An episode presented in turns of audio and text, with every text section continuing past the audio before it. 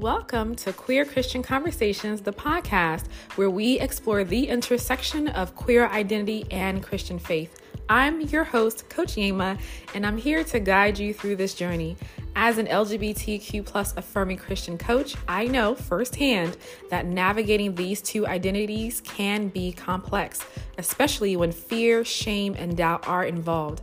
That's why on this podcast, I'll be sharing my own experiences, insights, and strategies to help you feel confident in your relationship with God. We'll cover a range of topics from how to reconcile your queer identity with your faith to practical tips for building a strong spiritual foundation. Together, we're going to dive deep into the issues that matter the most to you. So, whether you are a Christian, who is queer looking to connect with others who share your journey, or someone who's curious about how these two identities can coexist, this podcast is for you. So sit back, relax, and let's have some queer Christian conversations. Hello, hello, beloved. Welcome to another episode with me, Coach Yema. But you already heard all of that in the intro.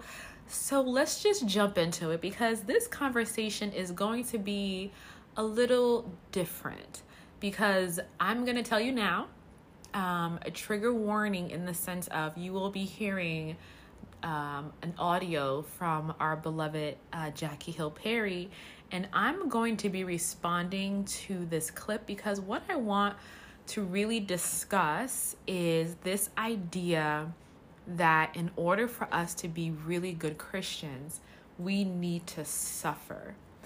And at the core of Jackie's message is this that in order to love God, you need to obey God in a way that is painful, that is harmful to you. Now, she wouldn't use these words, right? It would be, I'm dying to my flesh. I'm denying myself because I'm wanting to be pure and right before God. And God requires these things, and I'm going to do everything I can to be right before God. The core difference between Jackie's and my message that I share with you all is the opposite, which is God has not called you to suffer because God has already done whatever suffering was necessary, already happened at the cross. And once you understand that that is where I'm coming from, it's easier for you to, I don't want to say compare our messages, but to have a discerning ear into what I'm discussing and what I'm communicating with you all, and what these sorts of messages that we hear from the loudest voice right now in the community from Jackie Hill Perry that there is fundamentally a theological difference. I'm coming from a grace perspective that we are already forgiven, that we've been made perfect before God, that we are the righteousness of God in Christ Jesus, that there is no more work left for you to do other than to believe that what Jesus did was enough and that it is done, it is finished, right? compared to someone who's coming from more a Calvinistic point of view, which is where um, Jackie comes from, where there is pain necessary, there is um, a humbling of yourself, there is a stripping away of yourself to make sure that you are perfect before God. And so I'm going to go ahead and play this clip in its entirety so that you can hear, and I'm going to respond to it. I'm going to try not to stop and interrupt um, her because I want you to hear the whole thing. And I'm going to come back and talk to you about these types of messages. So here we go. It's not come to Jesus so you can be straight. Because heterosexuality is not a fruit of the spirit, self control is. Right? The, the, the gospel is come to Jesus so you can be made right with God. And I think if we presented the gospel that way, we would see way more conversion because we have presented Jesus as the aim for our being. And we have presented a realistic view of the Christian faith, which is that God has called you to take up your cross and die. which means that it is possible and probable that these are temptations that you will have for the rest of your life. But guess what? Coming to Jesus means that you are not only set free from the penalty of your sin, but also the power of your sin. So it doesn't mean that you won't struggle. It, it, it, does not mean that you will not be tempted. It means now that you are empowered to flee from the thing that you were once a slave to. Amen, somebody. Okay. So, what we really need to first speak about um, from this message, and I know depending on where you are in your journey in reconciling your faith and sexuality and making peace with uh, what you believe and who you are and rebuilding and reclaiming that relationship with God, that this message can sound really convicting and feel really true, right? But I'm now going to go back and I'm going to stop and respond and let you and bring you on the inside of my thought process in a way that is going to be helpful for you. And before I jump into this, um, if you are someone who maybe uh, has been triggered by what I just shared, but you have really been doing the work and you're not really sure why these sorts of messages are still triggering, and you're really trying to get back to a relationship with God and master um, this journey, go ahead to confidentlyqueer.com simple confidentlyqueer.com and check out the confidently queer experience because I have a program that's going to help you to really get to where I am where you're unbothered by these sorts of messages. So let's play it through again. Um, and I know this is kind of different, y'all. So let me know, slide into my DMs on Instagram and let me know if you enjoyed um, this uh, sort of um, of podcast. Okay. All right. So let's go. The gospel is not come to Jesus so you can be straight. Okay.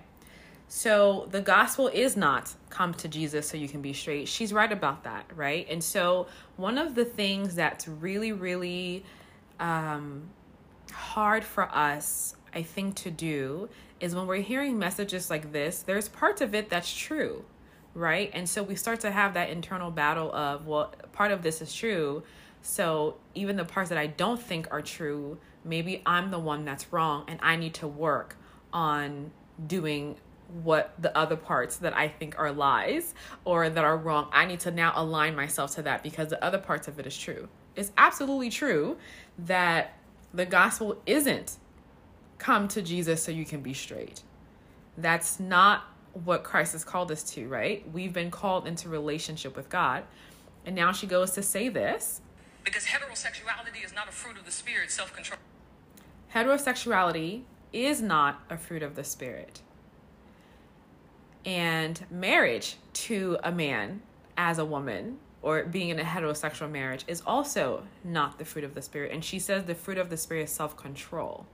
This is where Jackie and the Calvinistic way of viewing the Bible, of viewing theology, starts to come in because now they're taking the work of your salvation from God and putting that responsibility onto you.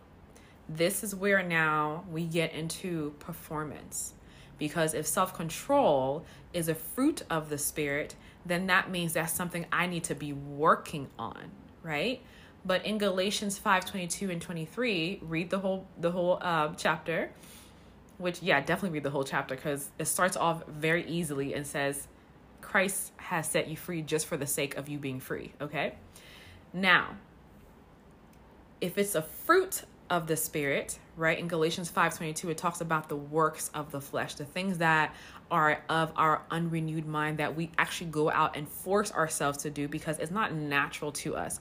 These are not um, things that we would in a healthy safe environment actually do right? We wouldn't normally lie. We wouldn't want to normally kill other people. We wouldn't want to um, commit adultery. We want we wouldn't want to engage in never ending drunkenness if we were feeling whole if we were feeling safe and we were feeling loved. So it's a work to do these things but it's in contrast to the fruit of the spirit fruits are naturally bearing in our lives fruit naturally bear on on trees, right? And I've said this before. You don't walk by an apple tree and hear the apple straining, right? Oh, I gotta make an apple, and then boop, here comes an apple. Not at all. The DNA of the apple tree naturally, effortlessly produces the apple. So, you being one with Christ, you being filled with the Spirit of God, you naturally produce self control. You naturally produce peace. You naturally produce um, joy. And all of that is coming from the one fruit, which is love. So the fruit, not the fruits, but the fruit of the Spirit is love. Everything else comes from that. And so when you hear a message like this in the beginning, you're feeling, oh, yeah, of course, you know, God didn't call me to be straight. And all of a sudden, you can probably feel your your your breathing starts to tighten up a little bit. Your your chest now, your um your body starting to change because all of a sudden now I have to do something, right? But that's not what that scripture is saying. So from the very beginning, if you miss this, you end up at the end of this message now needing to go write down a list of to-dos for you not to go and please God. When in Hebrews 11, 6, it says that it is faith that pleases God, right? And we can go into the faith without works. But if I have faith, I naturally, it's supposed to be effortless, okay? So let's continue here.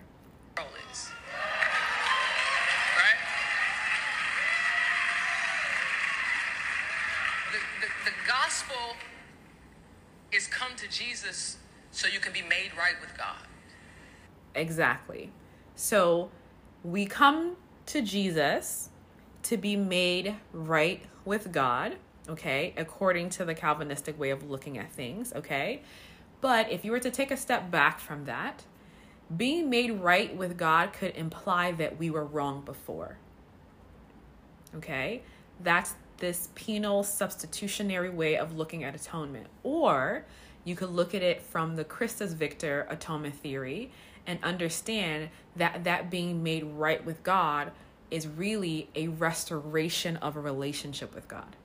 That there was nothing wrong with you, you just forgot who you are.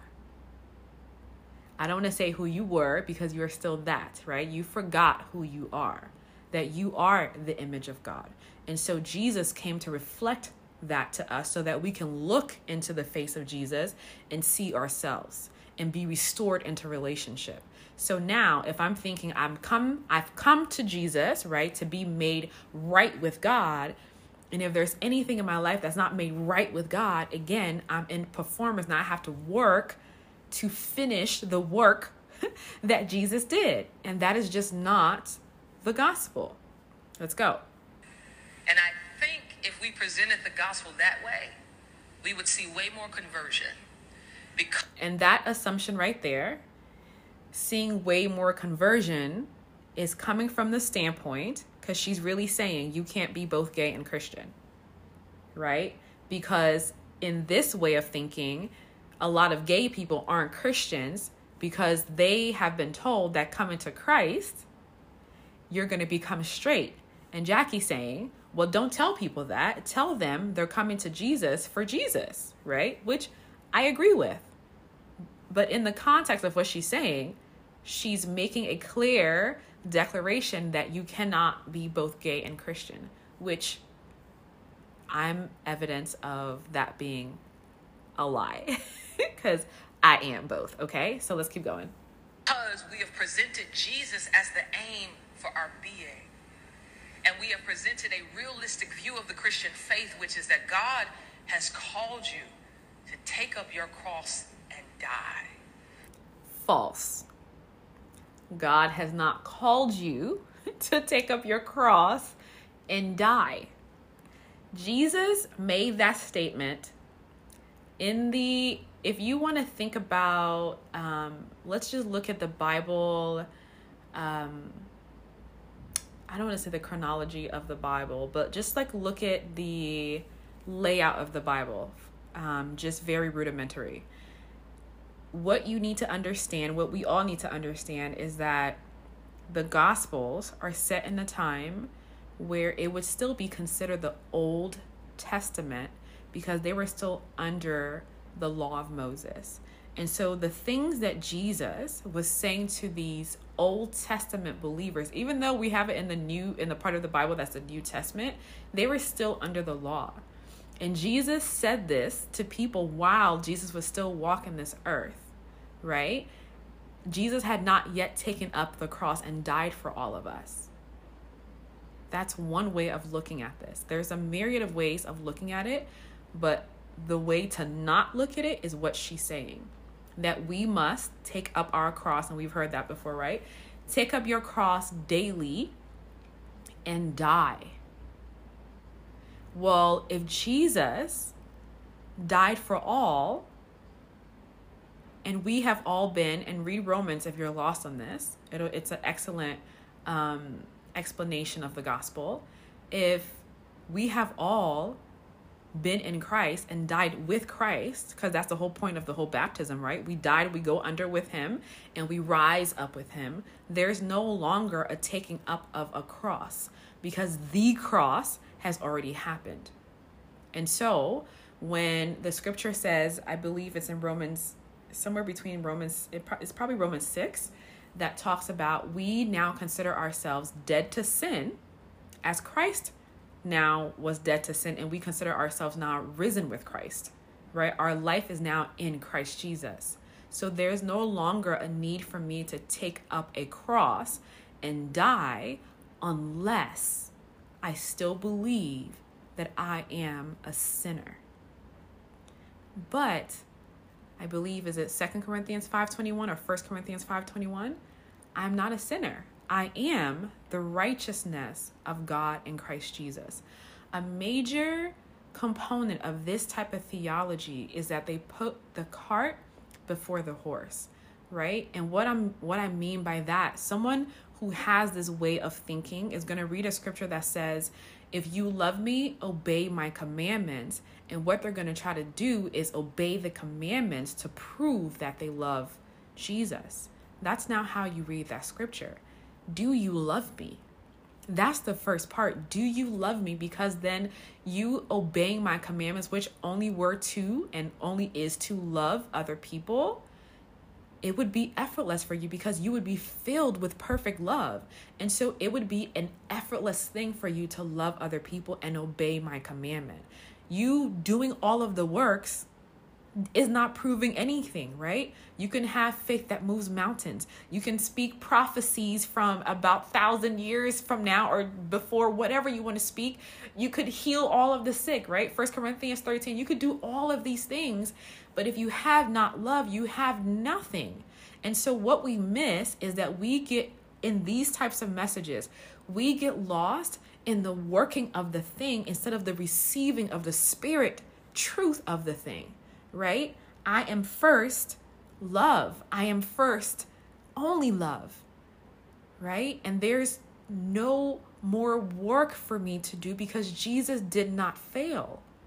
John 16 33. In this world, you're going to have lots of trouble, but be of good cheer, beloved, because I have overcome the world for you. Why did Jesus come? To destroy the works of the devil, right? Which were all of these lies because the devil is the father of lies. These lies that we were not loved by God. That is the ultimate lie. And if you've been in church of any length of time, you probably have heard it when Jesus was in the in the wilderness, right? And the the enemy came to tempt Jesus, and he would say, "If you are the son of God," and drop the part that the Holy Spirit had just spoken to Jesus and says that you are my beloved son. So the lie is always, "Come on, Holy Spirit." The lie is always for us to forget that we are loved. If I forget that I'm loved, I forget that I am a child of God. And I get into these types of mentalities that Jackie Hill Perry finds herself in right now, which is now I become a servant of God. Is the difference between Peter and John right? Peter was doing the works of I'm going to prove and I'm going to be up there with you and they not going to kill you and we about to do this thing wherever you go, I'm going to be there, right? Versus the person who was actually there because they actually loved Jesus. The person who was actually present because they weren't trying to prove their love for God, okay? So, let's continue. Which means that it is possible and probable that these are temptations that you will have for the rest of your life. But guess what? Coming to Jesus means that you are not only set free from the penalty of your sin, but also the power of your sin. So it doesn't mean that you won't struggle. Now, we know the reason why our sis is struggling is because, okay, it's not funny. It's kind of funny. The reason why these struggles are present is because there's a denial of your true identity. Because I don't struggle to not kill people. That's not a struggle for me. I don't struggle to hurt other people. When I am experiencing and being aware and present with God's love for me, all of the addictions that I used to struggle with, yeah, for sure. When I didn't know I was loved, yes, I struggled, right? To put that bottle down, to put that cigarette down. Yes, I struggled.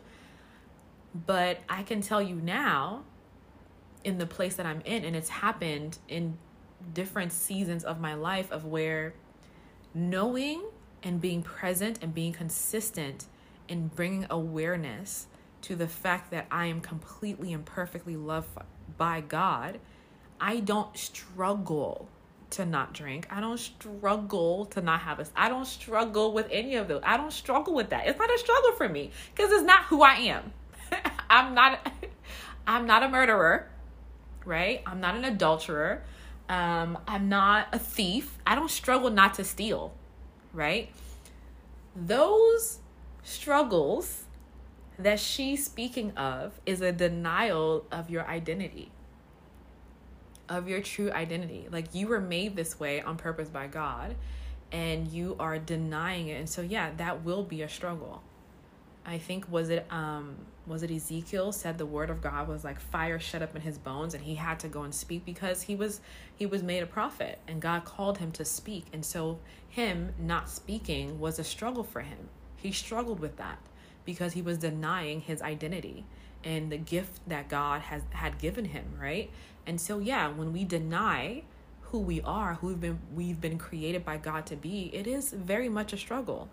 But I don't struggle not to sin right? I don't know about you, right? You may be in a different season of your life right now, but I can tell you this and give you this guarantee when you are aware and present with perfect unconditional love that God has for you, the struggle to stop any whatever addiction, whatever it may be going on our, in, in your life right now, it dramatically because I'm gonna I'm not gonna say perfectly goes away because I can't speak for everyone. I can say it's gone away for me. Like I don't I don't wake up struggling with that. You know what I did wake up struggling with? With the um, anxiety when I thought God was against me. Yeah, I struggled with that. Mm-hmm. I struggled with depression when I thought God didn't love me for something that I had no control over. That um, God didn't love me and didn't want me around for loving other people, for being love. Make it make sense, right? So, yes, those things would be a struggle because you're denying your identity, right? Jackie is in a battle with herself. It's not a battle with God. God's not fighting her, right? The war's over. There's nothing going on. God's not mad at her. Nothing, no one's forcing her to do anything. This is a battle between her and her theology, right? And what she's learned. And so let's see the end of it if there's anything left here It it it does not mean that you will not be tempted. It means now that you are empowered to flee from the thing that you were once a slave to. Amen, somebody. I mean, you say amen, somebody to anything, it sounds good, right? But being empowered to flee from your sin is really talking about someone who is still unrenewed in their mind, again, who does not know and has not caught that revelation that they are loved. Because the Bible does say flee from sexual immorality, but sexual immorality is talking about whoremongering, which is the word that they use, which is talking directly to men because the Bible wasn't really speaking to women, uh, but that's another day. Um, was talking to men about going out and purchasing sex, right? And so you see a young lady, a sex worker on the street. Um, it says turn the other way, put your money in your pockets, and run in the other direction. Versus now we can consider someone who is a gentleman and who, and I'm thinking about Pretty Lady. What is a Pretty Woman? Side, that's a side note. Um, but someone who is fully aware of who they are as someone who's beloved by God and who sees other human beings. Because it's really hard to know that you're loved by God and not see that in other people. It's very, very difficult. And so when you know that you're loved and you're walking down the street and you're seeing this woman in this predicament, right? Whether it's if it seems like it's not by her will or whatever, right? You're not your first instinct isn't to go and give her money so that you can use her body for your pleasure. That's just not that's not a fruit of love, right? Um, being kind, being gentle, being good to that person, um, sharing your peace and your joy with that person would be part of your fruit that you would bear in that situation. And that's not work. That's not anything I have to do, right? The work is finished. And so um, let me know if that was helpful for you. I thought that would be a really good um, conversation to have and just to, you know, dig into these messaging that uh, sis Jackie has roaming on the internet right now. And also, if you've listened to the end of this, kudos to you. I want to let you know if you're listening um, in May, my birthday is the 13th of May, and I'm running a sale um, for all Confidently Queer experiences, the course and the coaching program. When you go to confidentlyqueer.com, you'll see it, but the code um, is birthday 38 because it's a 38% sale on all of the programs. And so this is, I don't run sales in my business. And so this is the only day, well, I run a sale for, um, for Pride Month, but it's not at this amount. So 38% off of all of the experiences. So if you've been waiting or needing to hop in here, uh, this is the time to do so so that we can get this work going. I'm so, so excited. If you decide to join the program and begin this work, I cannot wait to work with you and to see your transformation. I love you all so, so, so, so much. If you're not already following me, go ahead and follow me on TikTok at Coach Yema, on Instagram at Coach Yema. And where else can you find me? You can slide into my DMs if you want to reach out to me directly. It is me in the DMs. I will answer in a timely manner. And until next time, um, thank you so much for joining me. You enjoy the rest of your day. Bye.